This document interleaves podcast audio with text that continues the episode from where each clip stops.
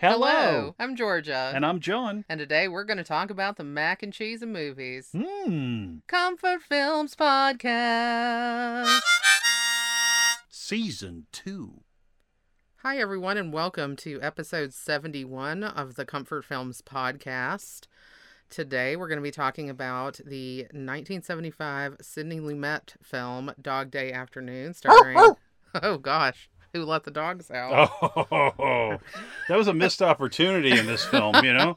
They should have had that in here.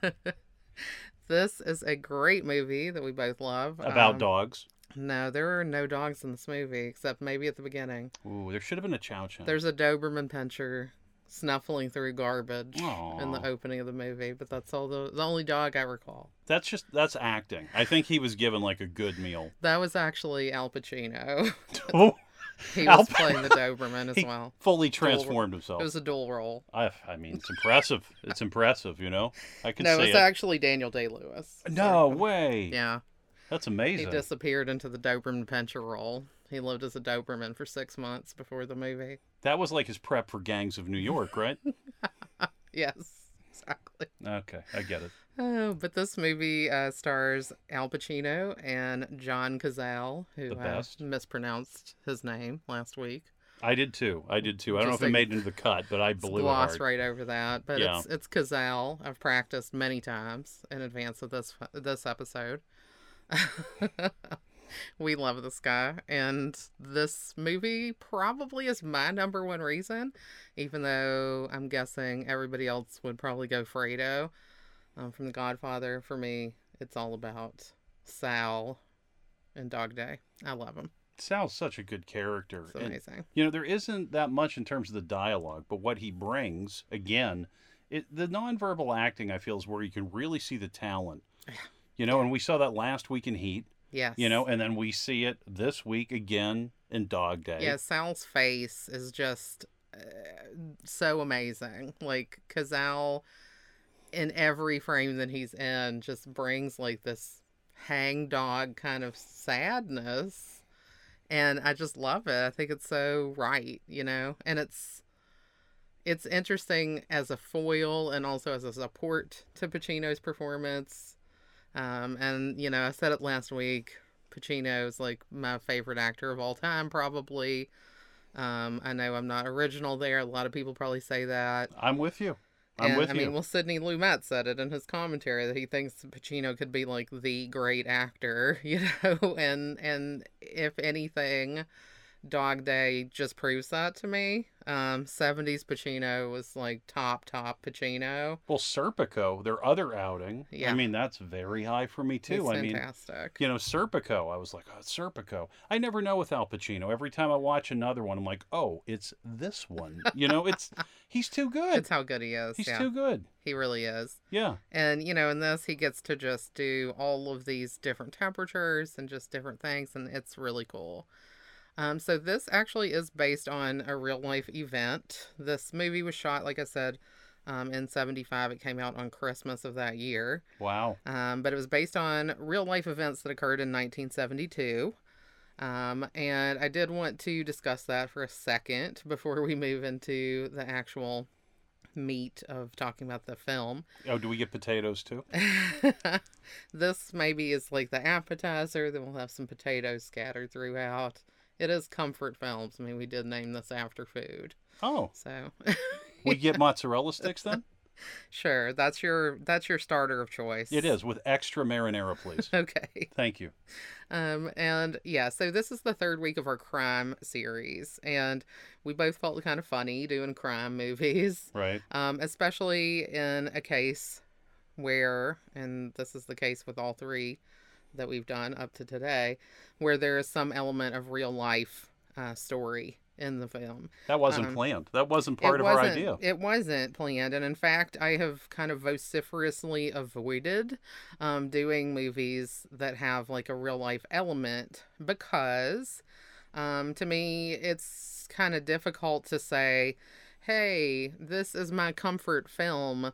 When it's about a real life person who may have gone through a traumatic experience or been killed, you know, or something like that. So it is difficult um, to make a case, I think, for that being a comforting film. And we do have a case here where, um, spoiler alert, at the end of the movie, uh, one of the characters is shot and killed, and he is based on a real life person. So the last thing that I would want to do is be disrespectful to family or friends or somebody who knows that person by talking about how I just love to watch, you know, this effigy of their family member or friend be killed over and over again.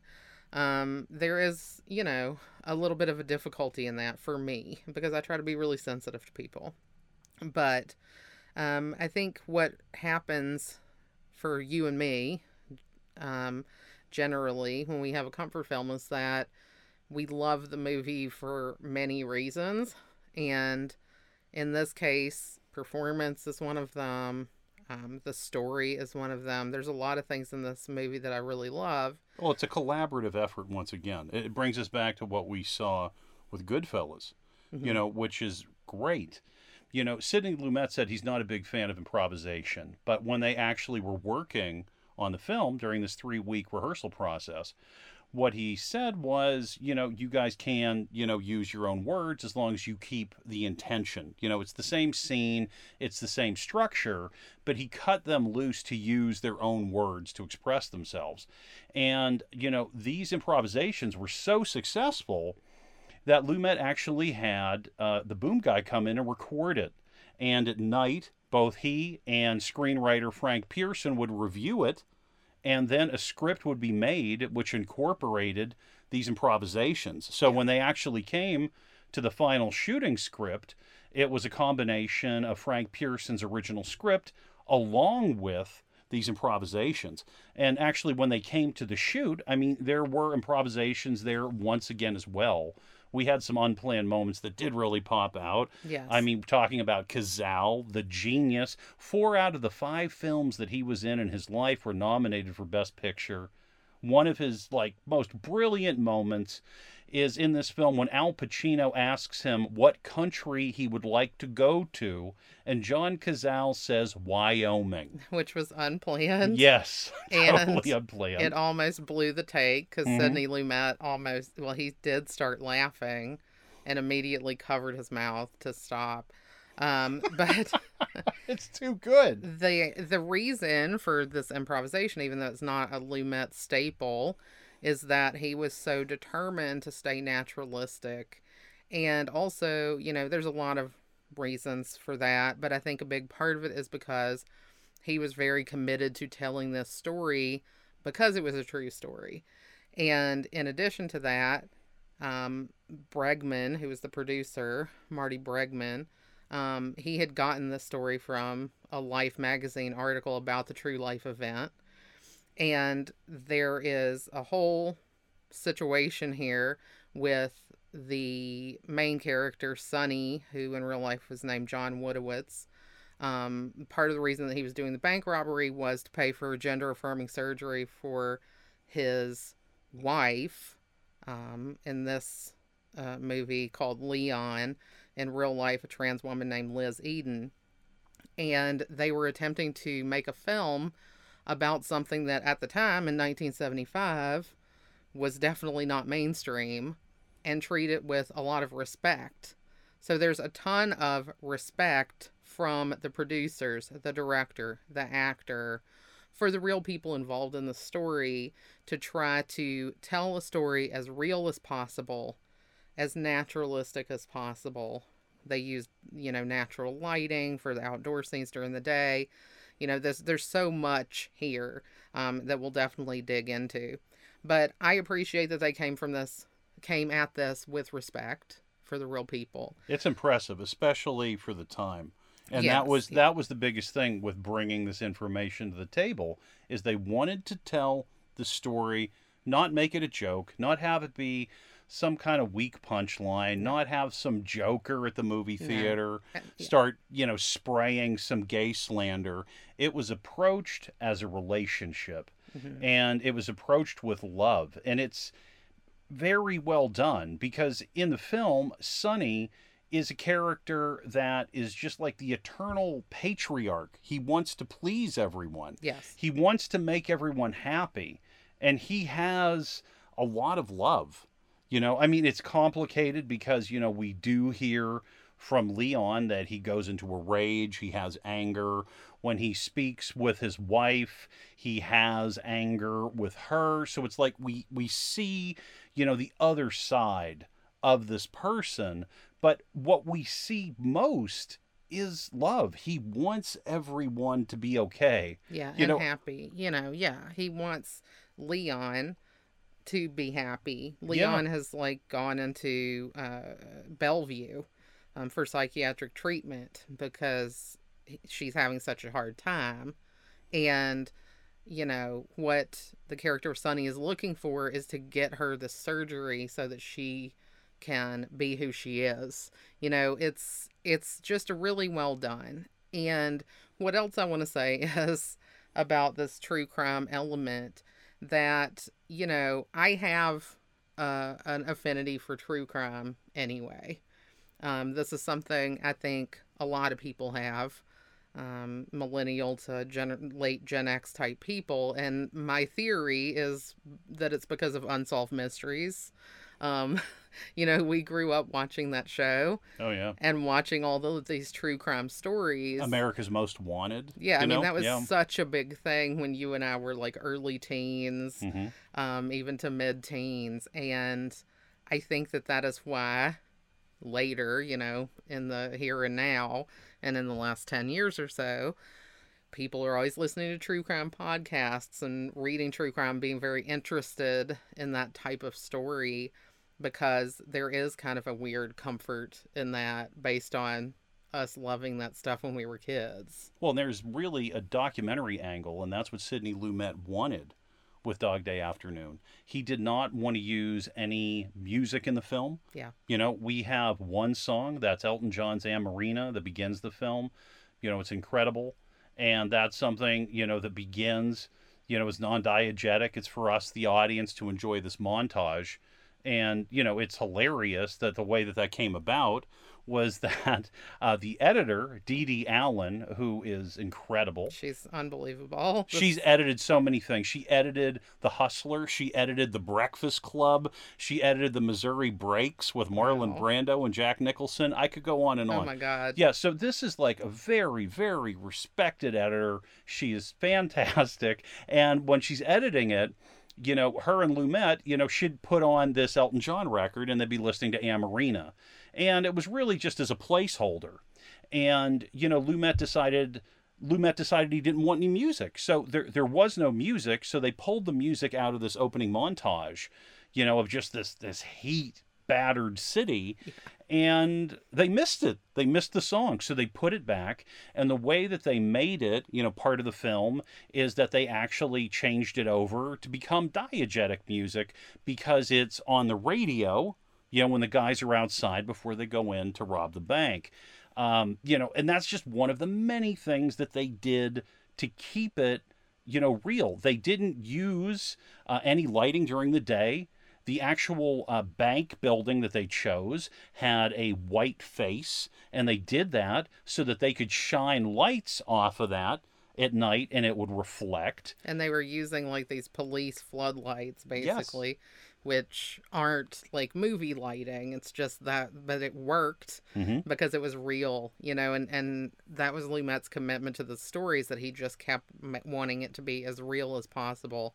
He he felt like if a score came up and this orchestra started playing Yeah. in the middle of the film that it would take you out of the reality of the situation. And I think he does a great job. I mean, we see, you know, the actors deteriorating, you Oh, know, yeah. over the course of the film, you know, when when the police cut off the air conditioning and they're just Oof. sweating to pieces in this building and you know the the women's hair is kind of falling you know down in the bank and stuff and it's it's just really smart filmmaking Well, Sidney Lumet also made 12 Angry Men, and he said that during that he learned himself how to make sweat. Mm-hmm. he said it was a mixture of water and glycerin, you know, that he would use so that it would hang and you wouldn't have to change it from take to take, and it looked really good. Yeah, You he know- didn't want the continuity to take you out of the story. Yes. And he also, this is another one, when they cut the power, okay, when you cut the power, you know, there's like a backup generator and these emergency lights came on.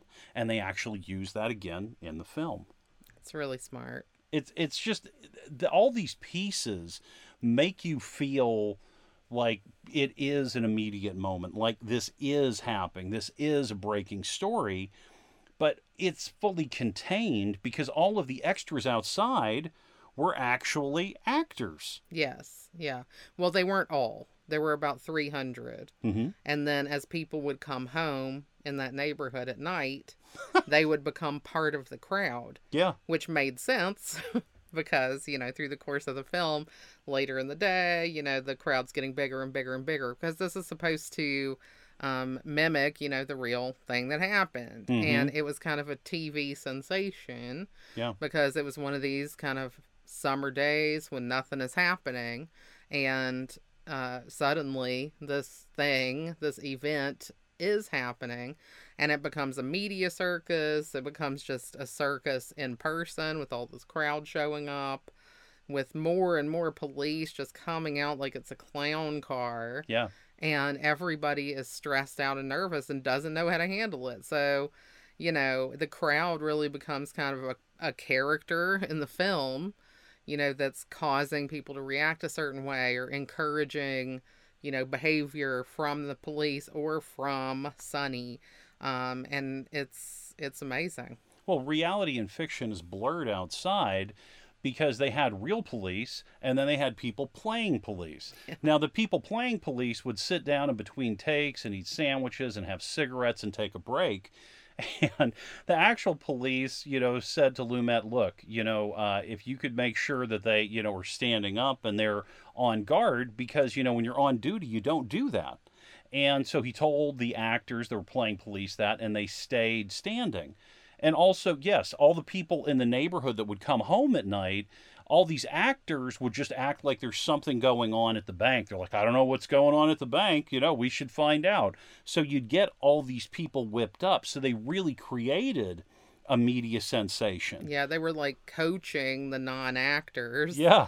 like and Lumet just was really happy about it because he said he never had to like come out there and do anything about it because it was just people were handling it really well on their own. even in the mix, they said they have it separated. So the left side of the crowd outside and the right side of the crowd outside are in their respective speakers. So the left side's on the left, the right side's on the right. And it's just it's so immersive. That's that's what impresses me about this once again. And when the media coverage, when the news shows up in the film at first, they're everywhere. They're like getting these shots right at the door.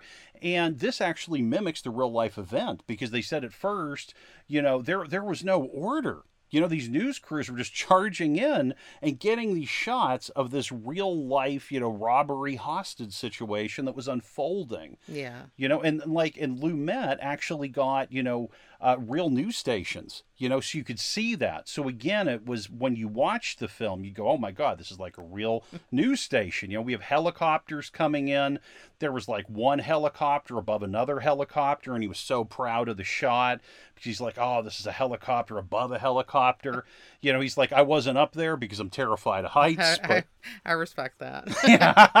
well, I, I the do same too way. I love I love shooting, but I would never want to be up in the helicopter. I'm I'd be like. I'll pass on that part. yeah. No, I, I I love it. I love that. I think that it comes across really well and, you know, again back to what you were saying with like the script kind of being rewritten around the words. Mhm. The actors in the bank were wearing their own clothes. yes yes Like they weren't, you know, wearing costume, they were wearing their own clothes. Um, and it just really makes it feel very real. You know, I worked at a bank for years. Um, and I have to say, like, you can back me up on this. How many times do we go to watch a movie that's set in a bank? And I just am like yelling about it immediately because something's driving me crazy. The biggest problem I generally have is with safe deposit boxes because the bank can't open a safe deposit box unless the person who owns the box is there with their key. We don't just sit around at the bank having, you know, master keys to open up your safe deposit box. That's the whole point of having a safe deposit box is that it's inaccessible unless you bring your key. And at every bank that I worked at, if you lost your key, we actually would have to call a locksmith to come and drill out the lock to get access. And you'd have to pay for that. I mean, it's like, it's not like somebody's just going to come in and pop open the safe deposit boxes. and you don't see that in this, okay? I mean, Sonny comes in. This is supposed to be a simple robbery. He has been told by somebody that this is the delivery day for the money, right? but he that person was wrong it's actually the pickup day so the the armored car has been there earlier today to pick up the money and take it back to the central repository and so there's only like $1100 or something ridiculously low. Tiny amount of money in the bank at this time. And uh he doesn't just go start jacking open the safe deposit boxes because you can't do that. So i was so happy. All he does is take the traveler's checks and destroy the register so that they'd be like untraceable. And I was very happy with like the reality of that because I'm not joking. I you do not want to take me to see a movie where there is a bank robbery occurring because I just get so pissed and I've ruined many a watch of one of those movies by being annoyed at the non-reality because it takes me out of it. I mean, you know, you're watching a movie that's supposed to be real and tension filled, and I can't be tense if I'm just, you know, annoyed at a factual error. Yeah, I mean, when you know something, when you have that skill set, and then you see something in direct opposition to that, yes, I fully understand you. I yeah. fully understand you. I wouldn't be able to sit still through something like that either. But yeah, I was a head teller, so I really love that character played by Penny Allen, um, who kind of is taking care of her girls. You know, that was kind of my whole deal when I was a head teller also. Um, so I, you know, I just I thought that came across really real also. Um, and you know, I love how over the course of the film, the people in the bank kind of have a Stockholm syndrome happen with them, where they start, you know, relating to Sonny and caring about if he's okay. You yeah. know, um, it doesn't really happen with Sal as much. Because... Well, Sal's ready to kill them. Like Sal says, you know, yeah. are you serious about you know throwing bodies out the door? Because I'm I'm ready to do that. oh my god! Yeah, you can't really get close to him there. No, but no. This is what's perfect about Sonny and and him being like this people pleaser, right? Because every per you know everything that goes wrong is because he's trying not to make anybody mad. Like, you know, he's like he's he's irritated that the kid at the beginning, Stevie, doesn't want to stay and do the robbery. Stevie just saying he has bad vibes and he has to go. That is hilarious. Yeah. Well, it's situationally hilarious. That's what's so good about this movie. And again, I think that's what adds to the comfort for me because I can't help but laugh because the moments ring so true. The ending is a crushing blow. And like when we get to the part where we're going to the airport, oh man, it's like I kind of just I just want the movie to fade out, you know, on the ride, and you know, yeah. it, it's just like Sonny Wortzik now lives in sunny Hawaii. You know, like I don't, do you know what I mean? Like I want it to work out, and it's yeah. difficult. I mean, you know, because Sonny, you you really do care for him. You know, when he says at the beginning, he goes, "Look, I don't want to hurt anybody. I'm a Catholic." Oh yeah. well, and I mean, the women don't want him to lock him in because they they have to go to the bathroom, and he's like, "All right, all right," you know.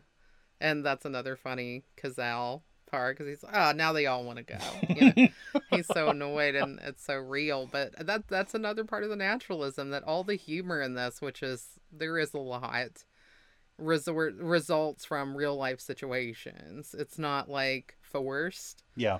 Um, and I think that's really well done. Well, they um, actually have the one teller.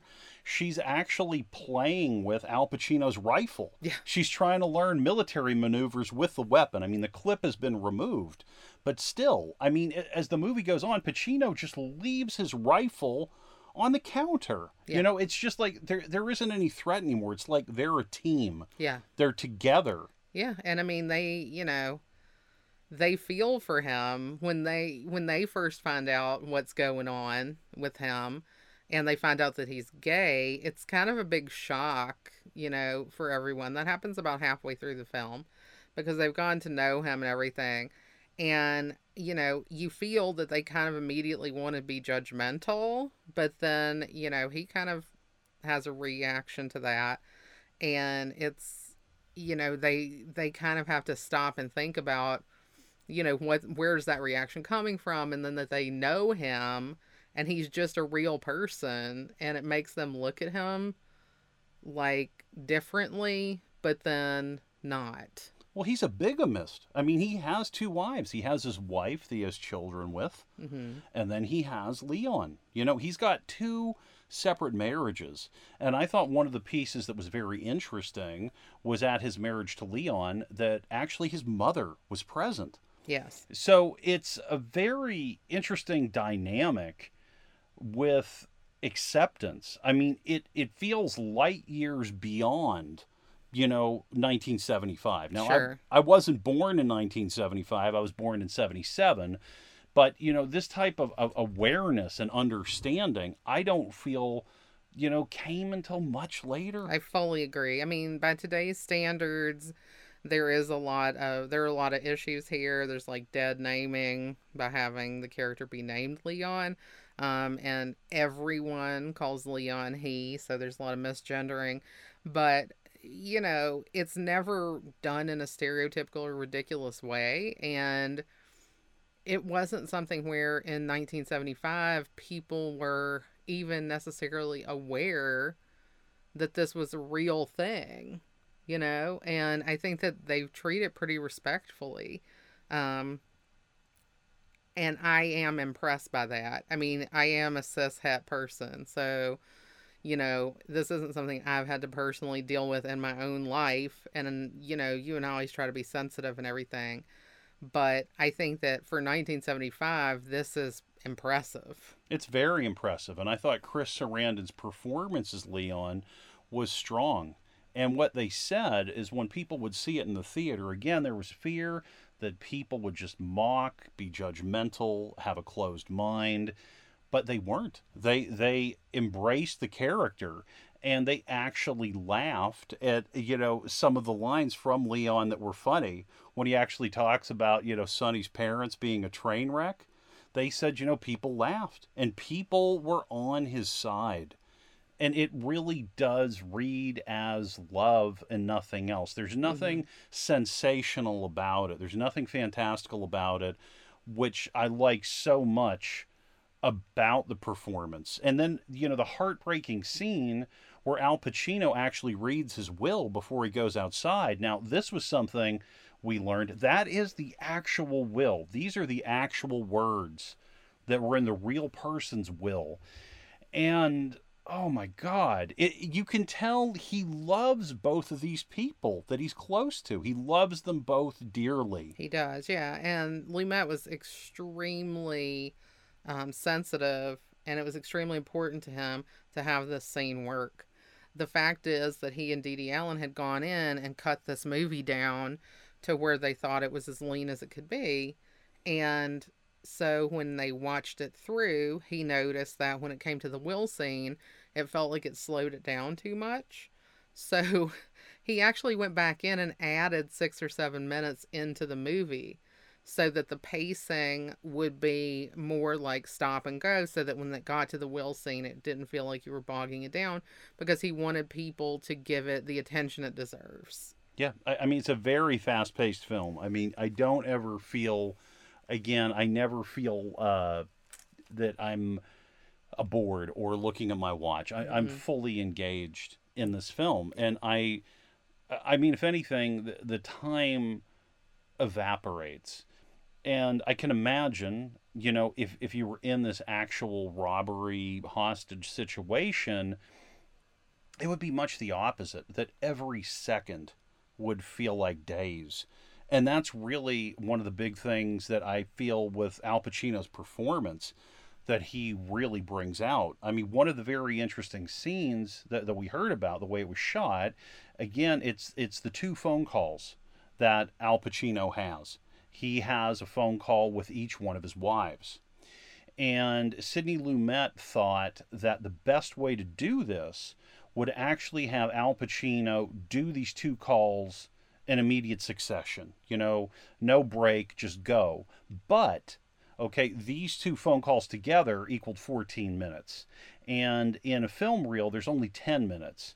So Sidney Lumet devised a way where they actually had two cameras that were set up and so that you know the second camera would run when the first one was just about out of film and there was like a scrim or, or, something they had up so al pacino wouldn't see the crew changing the film so they went through this entire process. So they went to the second camera they were finishing it up and while they were finishing up with the second camera the crew had actually reloaded the, the first camera. So when al pacino finished Okay, it's like Sidney Lumet, you know, pokes his head over the curtain and says, "Al, we're going to go again," and the actual reaction of Al Pacino to that, uh, you could see in the film, which is amazing because you can tell.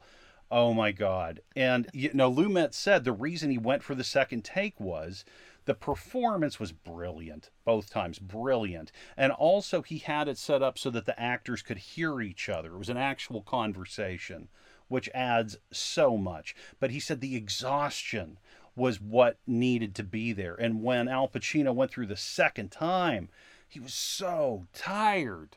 You know, and, and this is late in the film. This is really his goodbye to the loves of his life. Yes. And, you know, what makes that even more poignant is that he gets so pissed at his first wife. Yeah. On the call because she just won't shut up and listen to him. And he ends up like yelling at her. And like he, you know, this is him trying to do the right thing and trying to be his best. And he still can't do it. And it's just really sad. And Lumet said that, you know, because Al Pacino is very like method, that when he would be you know, in a certain mood for a scene, he kind of stuck to that mood all day. So if he was doing like an angry scene, he was just kind of whipped up into being angry all day. Or in this case, it was kind of a despair scene. He was kind of in despair all day, which made it really, really difficult to have to shoot it multiple times because he had to stay in that mindset. Yeah, I mean, Al Pacino did not even want to take this role. And it wasn't because that he thought the script wasn't up to snuff. He thought the script was incredible, but he just didn't want to be so worked up every day. He was tired. He had finished The Godfather 2, I think. Yeah, and, and I mean that's I mean that's a massive film. And and I mean in terms of the the casting, what's really interesting there is it was supposed to be that Sal was like a teenage kid. In real life, the the character of Sal was like 18 years old, I think wow. And so it was like, okay, you know, this is this is what we have, and they were trying to to cast it, and Al Pacino was like, why don't you get John? Why don't you get John?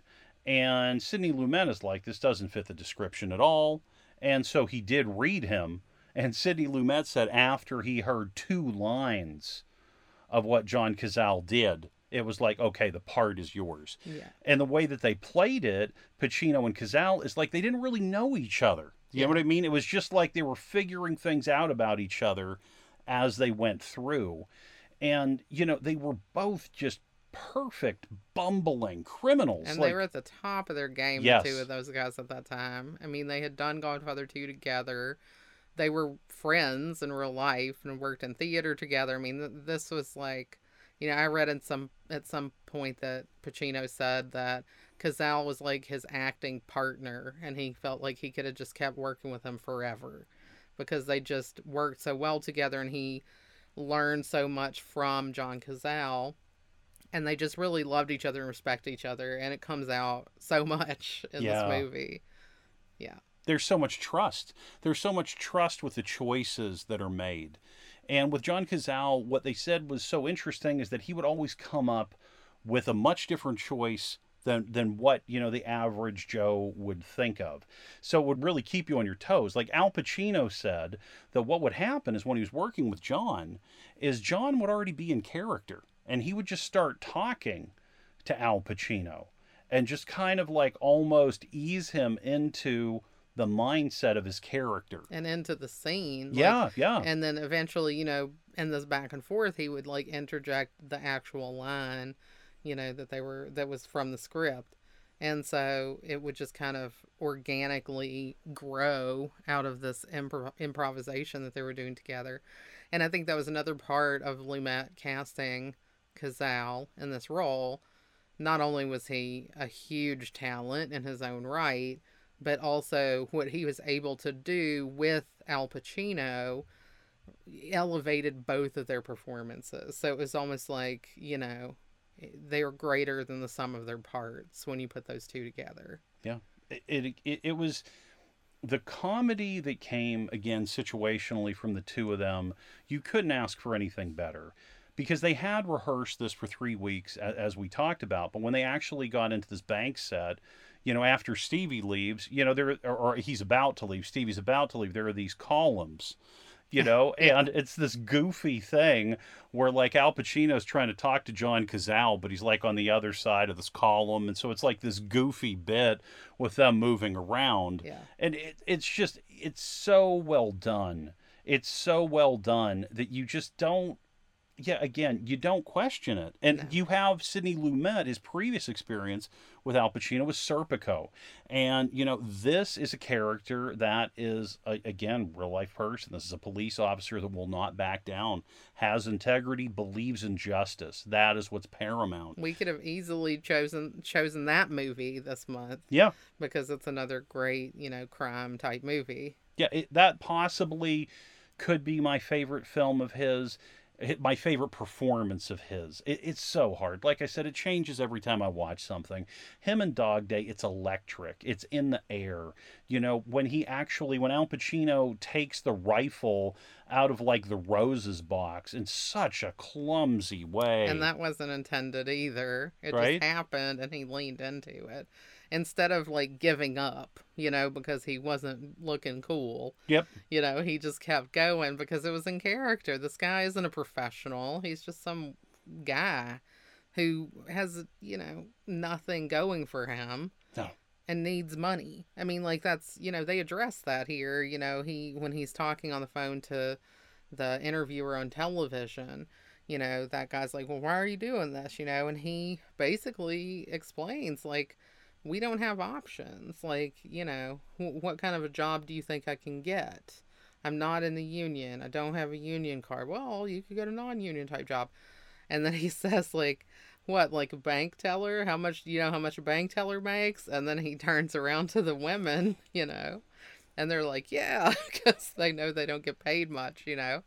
And that's the whole thing. Like, this is a guy who doesn't have options. There's no health care available, you know, without being expensive. Well, I also like that he says to the interviewer from television, "What do you make in a week? Yeah. You know, what's your salary?" He really hangs it back on that guy. and the guy's like, "Oh no, this is about you. You know, let's let's stay focused and, on you." And he, I love what he says. He's like, "Well, you're getting this entertainment from me, so what do I get from you?"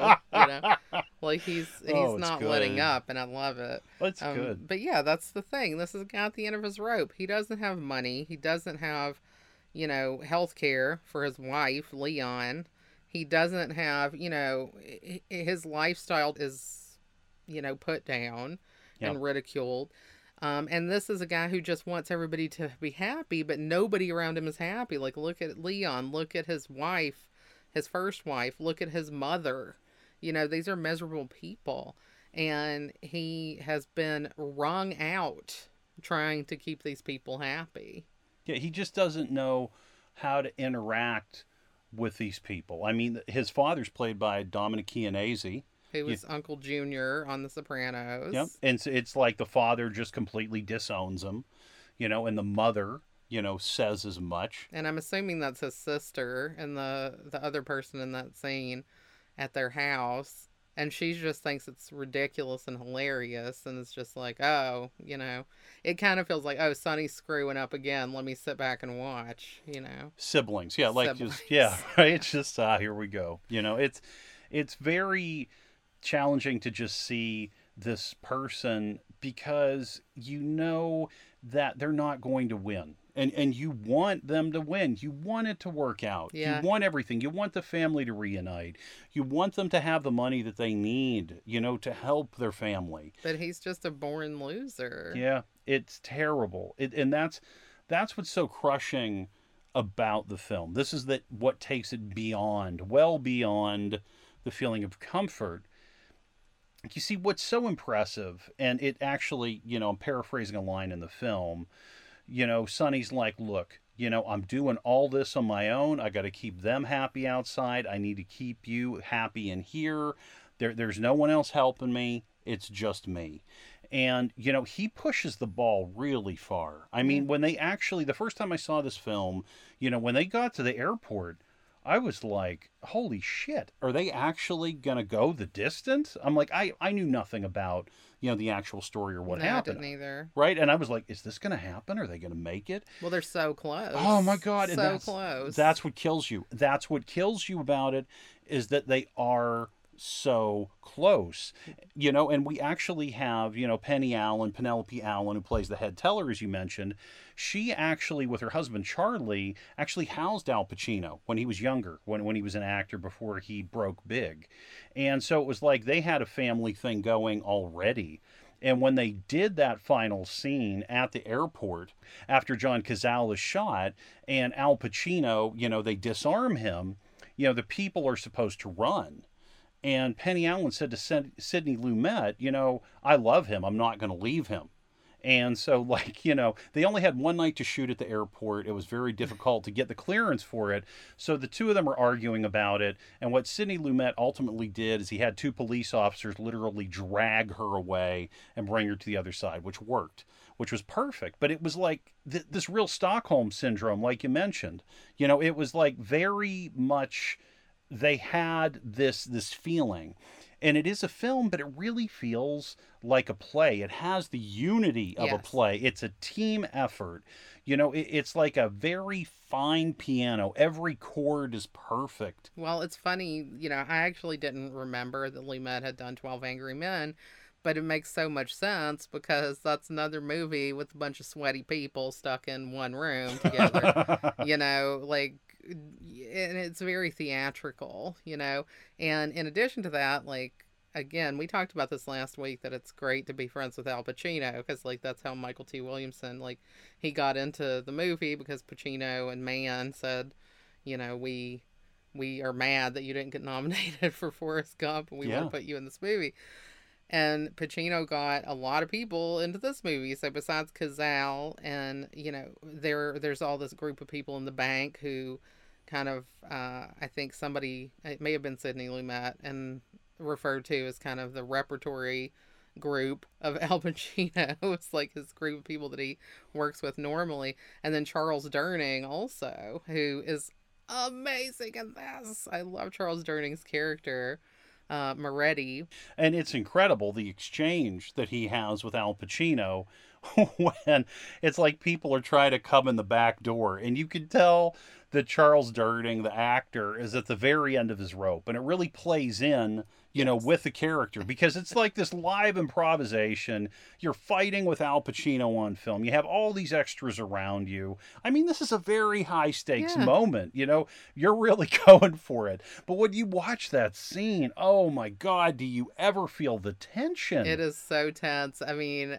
it, it's really just well done. And Lumet said this isn't something he normally does. He's a script guy. He's not an improv guy when he's shooting. yeah But with this, he wanted to throw Pacino off and also kind of have Durning like really on tenterhooks too. hmm So he just told Durning, you know, just you know, come at him, come at him when he comes out the door. Like, you know, I want you to say something to him that is going to challenge him. You know, and it starts off the scene where they're just like pissed at each other. Durning is just cussing up a storm. It's hilarious. That's that's how you can really tell. It's just like the end of the line. It's just like, okay, we're gonna do this. Yeah, like the number of f bombs in the one or two minute scene. Like we are in double digits easily. Like they just can't stop, and neither one of them is backing down. no. You know, it's like again, it, it reminds me again of like some of the animalistic characteristics of the characters in Heat.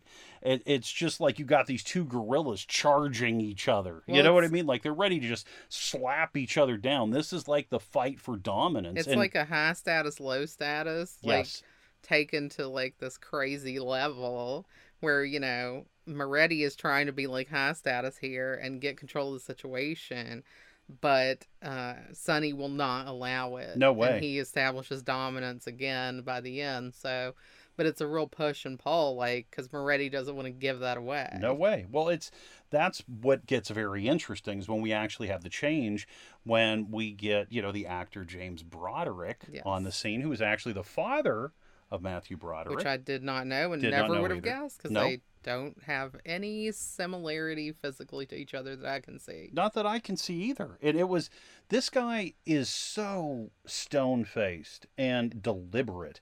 It, it's like it kind of reminds me of R.D. Call. You know how Okay. he has like that. You just see his face. You're like, oh my god, this guy means business. Well, and he's like the FBI, Yeah. and he wants to take control. Which you know that this is all the drama that's going on outside the bank, right? Like the cops are trying to keep control, like the uh, NYPD, and then you have the FBI who's coming in, and they really want to take it. Well, he from the beginning, from the beginning, James Broderick lets you know he is running the show because Al Pacino's telling him to stay put, and James Broderick just keeps walking forward at a measured pace. He just keeps walking forward. Let me into the bank. Let me see what's going on. And he goes in and he sees everything that he needs to see. And you know when it switches from Moretti.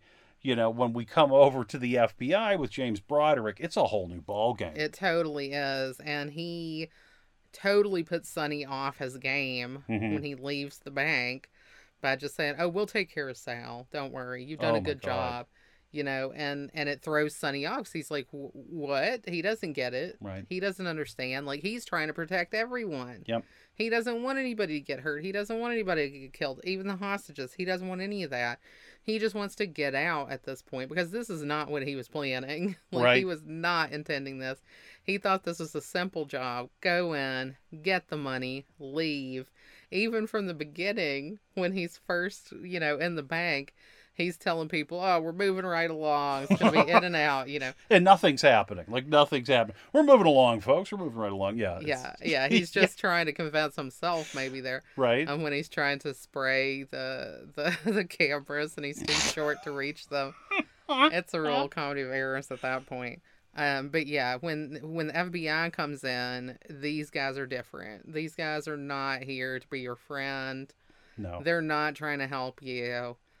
You know, Lance Henriksen, this was actually his first film, Incredible. and he plays, you know, one of the FBI guys who ends up driving the car that has, you know, the hostages and Sal and Sonny in it. Another great face, Lance Henriksen, and such an unbelievable actor. It is so much talent. and scary. Oh my God! Yeah, when he's shut off, when he's closed down, he can do that James Broderick thing. Like it's very stone. It's very, very cool to see somebody like that because this is a person that will not be moved, Mhm. and you can tell. And his face, it's it's almost again, it just looks like it's chiseled. Do you understand? There's nothing you could do to this guy.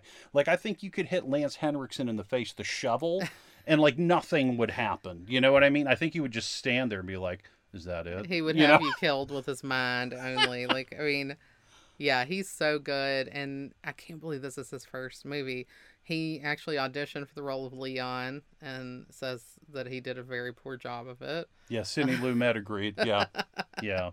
Um, but, you know, as it was Chris Sarandon's first film, it was also Lance Henriksen's first film. That's I mean, first films.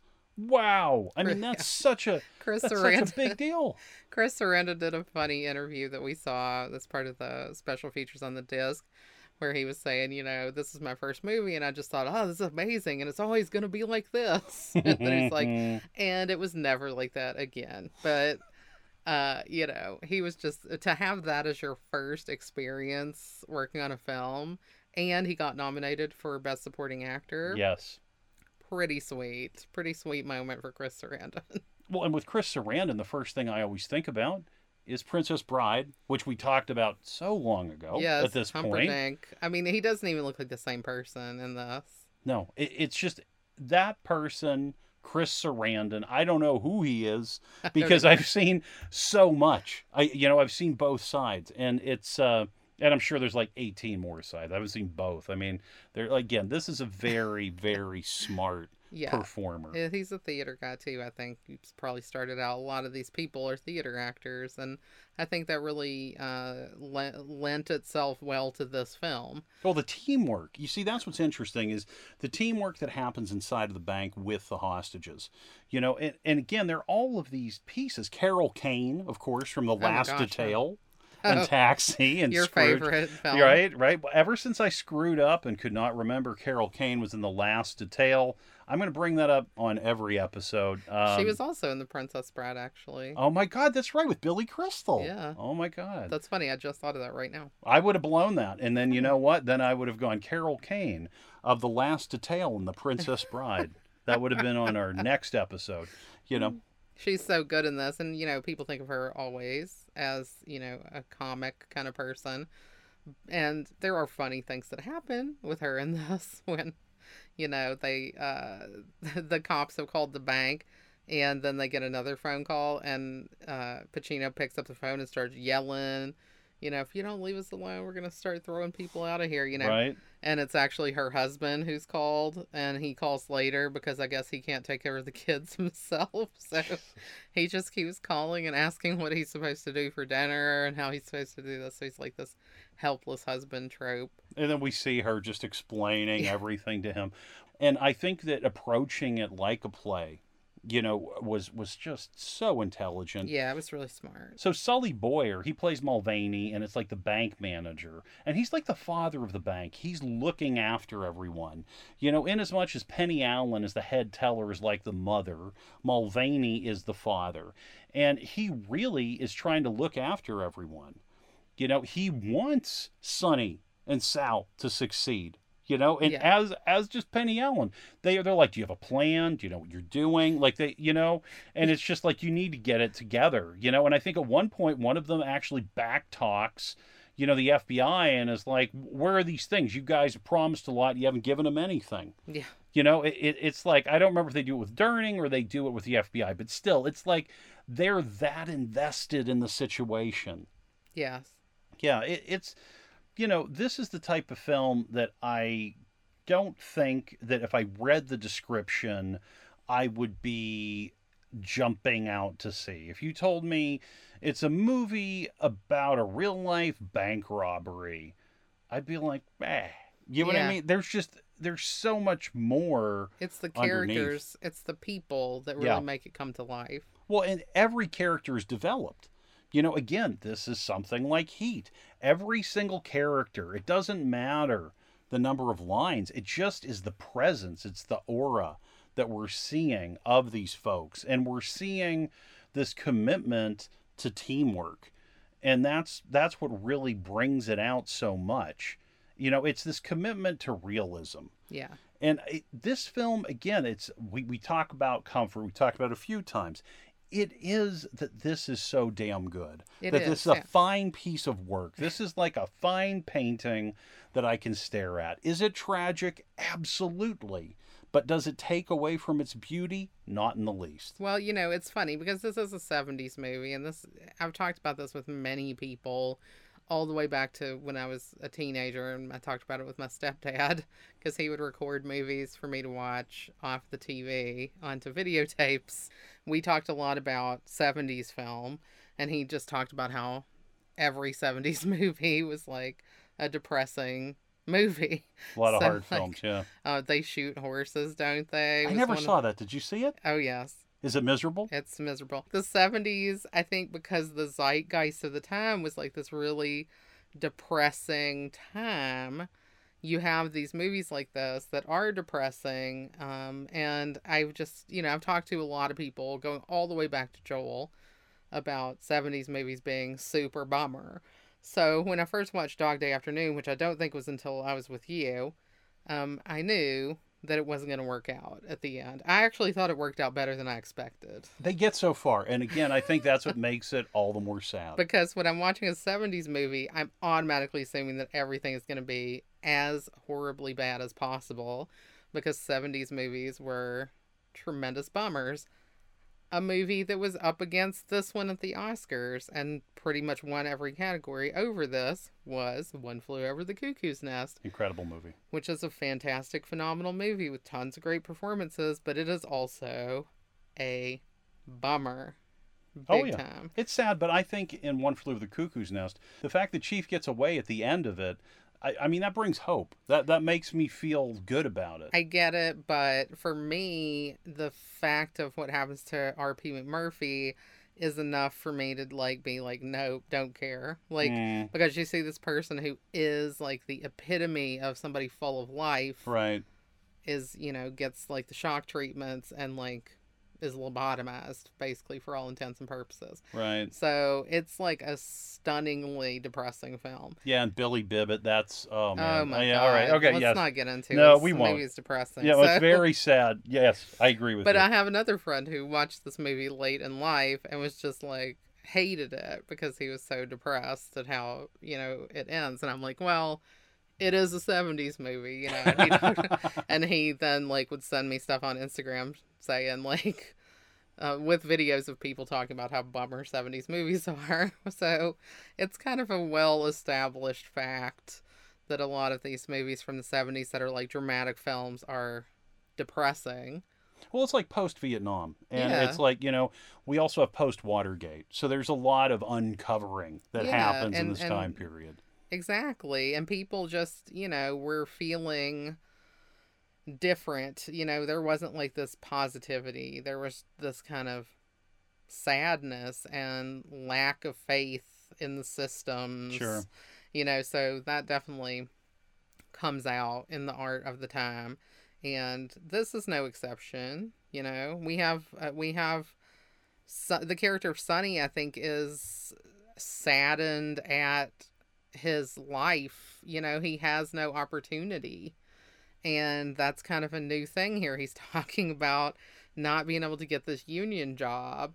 And I mean, that kind of calls to mind things that people talk about nowadays that, like, you know, oh, nobody wants to work, but really it's that nobody wants to work for nothing. Yeah. And well, that's the same exact thing that he's saying. He's like, it's not that I don't want to work, but you can't support a wife and kids on, you know, whatever he said, $115 a week or a month or whatever he said. Well, and he's also a Vietnam vet. You know, he he put his life on the line for the country, and and this is the situation that he's come back to. You know, and I also feel that there is trauma stemming from that event as well. I don't think that his life was easy here before he went to war, but I, I feel that that certainly complicated things for him at the very least. And yeah, it, it's hard. It, it's it's a hard uh, it's a hard thing to watch. And again, it goes back to this born to lose thing. You know, it, it's oh god. Which is great to say because, as you well pointed out when we were watching it, Al Pacino looks like Johnny Thunders. sure does. in this, and Johnny Thunders has that Born to Lose album or song. He has the song. yeah. Yeah. the song Born to Lose. Um, yeah, so good one. and another thing about the 70s era, I think, also is that, you know, entertainment and things like this were changing. So not only do you have like movies going from being kind of uplifting or having like this uplifting message to being really depressing, but also like television news was changing and this is kind of like at the outset of that change where you know TV news becomes more sensational like now to the point where news is entertainment nowadays.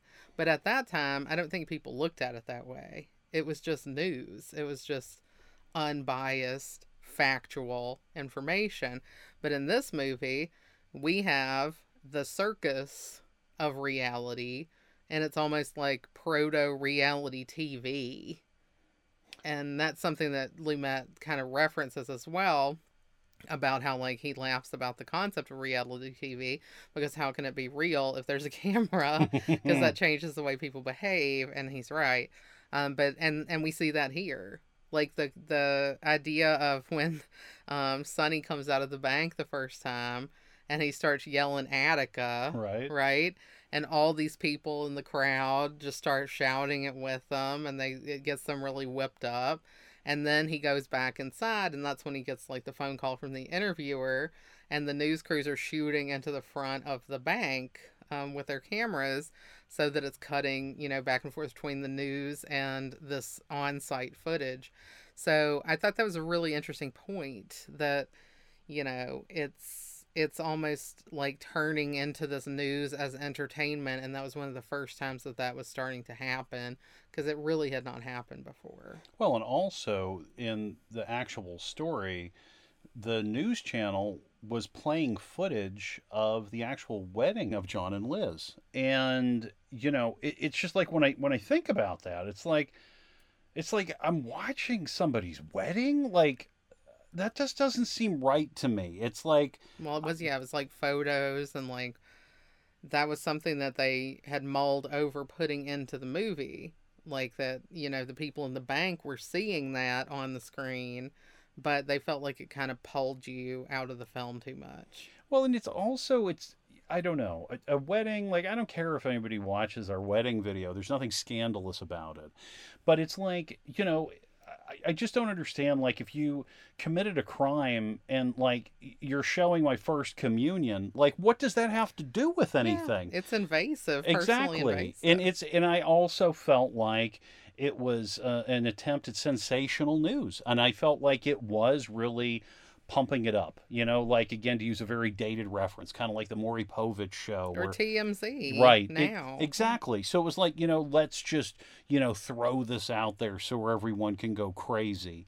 And it it just yeah that that felt so weird when i heard that. And in the actual film what they settled for was a picture of chris sarandon in a wedding dress. That's what they did. That was their compromise um, but you know it was also interesting because they had members of the gay community outside Yes, they had the they had, and they referenced it on the television news broadcast that like um, gay groups were supporting Sonny, and then this these groups actually show up on site, and you know have signs that say "We love you, Sonny," and they're like out there, you know, supporting him.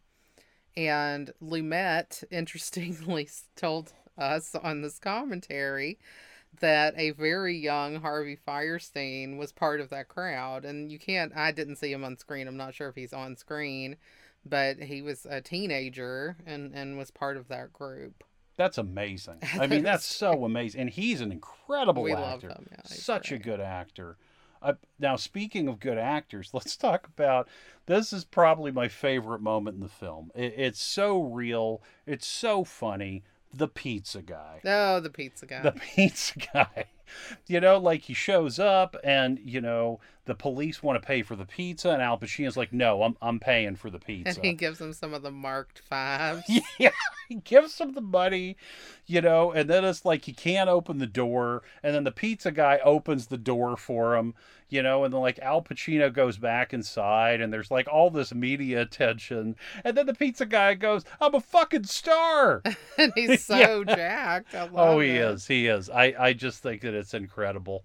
Oh, I think it's incredible that that's uh, that's how that scene played out. I'm a fucking star, and it's it's great because this is so relatable to now. It's like how close can you get to celebrity? It doesn't matter, you know, if it's a criminal. It doesn't matter, you know, what they did. It's just like how do you attach yourself to an event? You know, it's like, hi, mom. You know, and I mean, we actually see that in the interview scene that uh, Sonny has because in the background, one of the other tellers are there, and, and like I think they wave or something Yeah. or kind of acknowledge the she camera. does. Yep. So it's just like you know, they everybody wants to be a star is what we see, and you know, it, it's just so well done. It's so well done with you know that scene, and I love it because you can feel the excitement of this person, you know, and it's just it's great. It's infectious. And it is like when you go outside of the bank in this, you are performing. You know, it, it's like the roar of the crowd. What can you do? You know, Sonny starts throwing money around and people keep going to grab it and it's causing riots. We actually have Maria's boyfriend come and charge Sonny. Yeah, he takes him down, like knocks him to the ground. Right? And then it's just like what's so wild is it isn't like the police take Sonny. I mean, they can't because they've already been told Sal is inside and he will kill everyone if they take him, but they just like drag away you know, Maria's boyfriend very roughly and throw him into a cop car. And then they apologize to Sonny about it, you know, and it's just like, oh, yeah, his girlfriend is in there. And it's just like, it's, it, again, it's like you can feel the celebrity of Sonny in that moment. Well, and that whips him up. Like, the more he is encouraged and loved by the crowd. Mm-hmm the more he builds up his confidence, which in the end kind of turns out to be a problem, you know? Right. Because he's overconfident about what is going on and, and thinks that he can actually get away with it. And he wants to, you know, he wants to believe that too. So it isn't just the crowd's support, but the crowd's support does kind of feed him. I am surprised that they didn't actually kill you know, the real life Sonny Wortzik as well.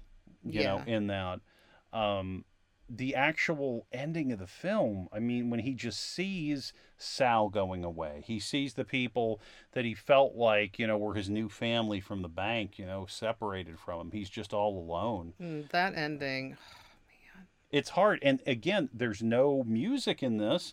And so the only thing you're left with are the sounds of the airport and the sounds of like this airplane getting ready to leave. Well, and it really called back to Heat.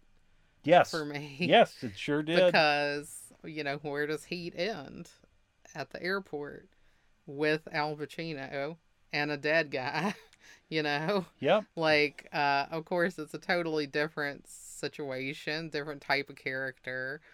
You know, he's a cop and he and in this, he's the criminal yeah. But he's broken. You have poor broken Al Pacino at the airport in both movies. Well, and again, it's it's like both films, you know, were so close. Robert De Niro is so close to getting away. He's so close to getting away.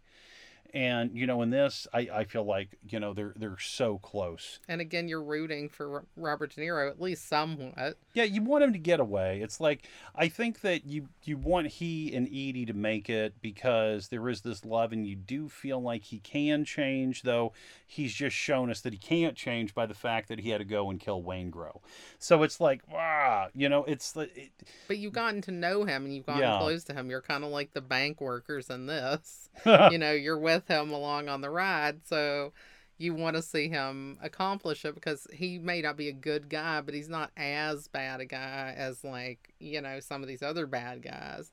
And that's the case here too. Like I didn't want Sal to die either. Right. I mean, that was really depressing because Sal and I, will tell you why. I think it's ju- really just because that Wyoming part made him very endearing. Sure did. And John Cazale is very endearing in general. But in this and in Godfather, Fredo is a bit of a scumbag too, you know? Um, so you have this these characters that he's playing who may not be likable in a vacuum, but because John Cazale is playing them, they're super likable. And, you know, that whole Wyoming thing of him just being like a total idiot is endearing. Well, also in this, they had to go to like a private section of the airport. And in Heat, you know, if you have a chartered plane, I imagine that's like a different section of the airport as well. And again, you see those red and white, you know, kind of blocks, those huge red and white jersey barriers, which immediately makes me think about heat, you know, because they run out and they're going around those red and white blocks. There's so much that we have in common, you know, and again, it's the flip. I mean, we have, you know, Al Pacino, who is a cop in Serpico, decidedly. then we have Al Pacino in this, right, who is decidedly a criminal. And then he's with, you know, Robert De Niro, who John Cazale was with you know, in his final film, Deer Hunter, right? Um, but yeah, it, it just, it's like, I don't know, it, it feels like it completes the circle to me somehow when I take a look at it through that lens. And you can really feel this this loss. Um, yeah, in in Heat, it's I think. Uh, I, I don't even know. I don't even know how to how to like package this together. At the end of Heat, okay, you know we've established Al Pacino as a hunter, Robert De Niro as the prey. Okay, they do have this mutual admiration. They're friends. You know, they're they're one of a kind, right? You know, it, well, they're like two of a kind, I should say. You know, there's no one else like them. Mm-hmm. So it's like the loss of your friend. You know what I mean? And it's gone. And it's so it's like Al Pacino has this loss of his friend with Sal, even though it's a newer friend. But that's such a traumatic situation. But they're partners, and they've gone through this really, you know, intense situation together. So even though they don't know each other at the beginning, or you know, they're just getting to know each other it's like a trial by fire, you yeah, know, yeah. And, and we know how that is. Like not because we're bank robbers. No, no, because you I remember that bank you and I took down a few years ago out in Reno. but you know when when people are in a situation together and it's like a high tense high tension situation yeah. you kind of get to know each other better. I mean uh, when you're in college you know you make friends so quickly yeah. you know because you're there for like this limited period of time and it's like such an intense time. And this is even condensed you know into one day you know that this happens. So he is truly alone at the end of this he's the only one left and it's like so heartbreaking like the way that Pacino plays it like his face crumbles and then he just puts his head down and it's so sad well, again, it is like Heat because he is not going to stay together with Diane Venora. You know that yeah. that's you know not going to happen. So he's completely alone.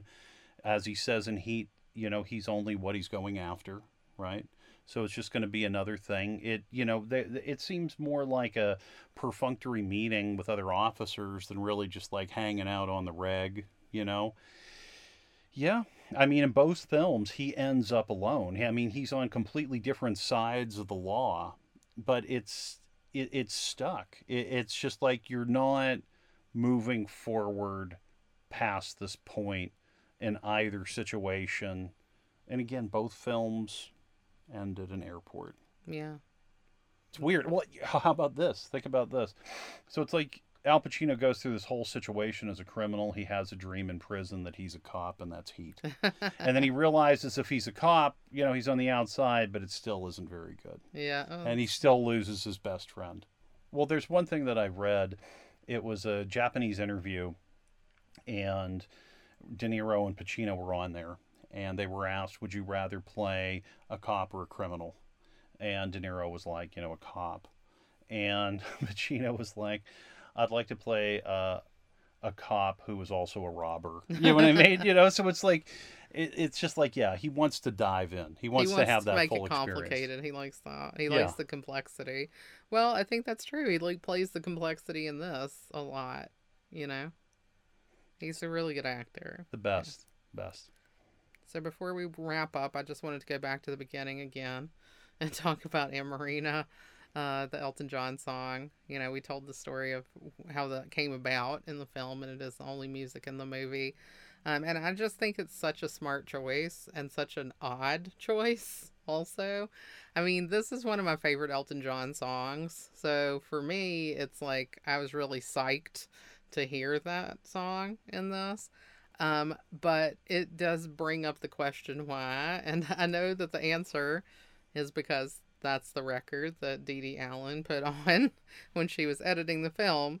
But it also works on such an interesting level because it's like this pastoral kind of song that you know about these people in the country and they're in love and it's like this beautiful story and we're playing that over these city scenes that were just like quick and dirty shots i think that sidney lumet got all over the city of just like this hot, nasty day, garbage in the street. Like it's as far away from Amoreena as you can get. Yeah.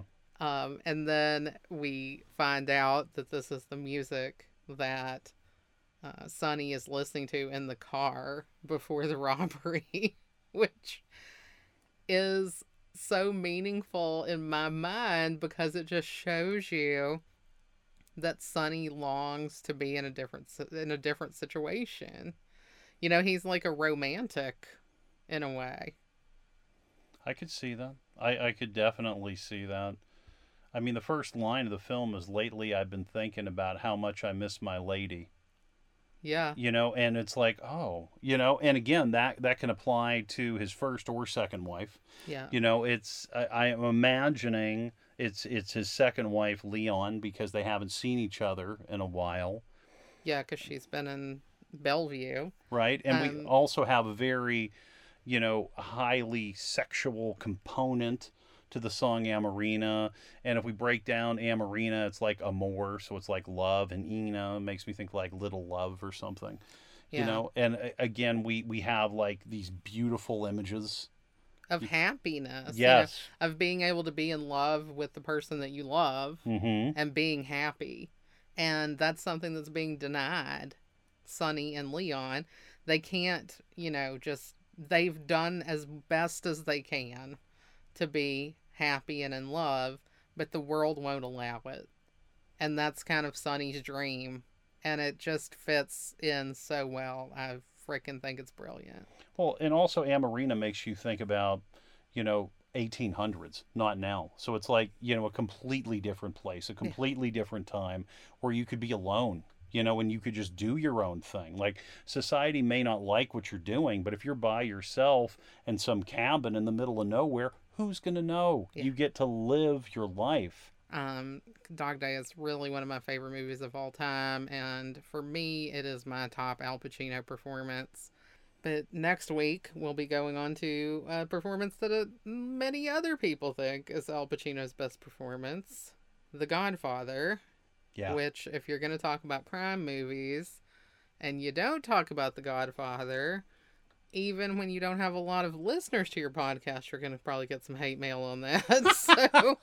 Yeah, if you don't talk about, you know, the Godfather when you talk about crime, you end up sleeping with the fishes. Yeah, there's gonna be a horse head in our bed. Like I'm trying to avoid that. I don't want any horse head in the No, bed, you know. I don't either. I'm Yeah. an animal lover, man. Me too. They killed Bojack, man. Yeah, no good, no good. Oh man. Um, So we'll be back next week with The Godfather as we continue our Comfort Crime Month. As always, thanks for listening, everybody, and stay comfy. stay comfy.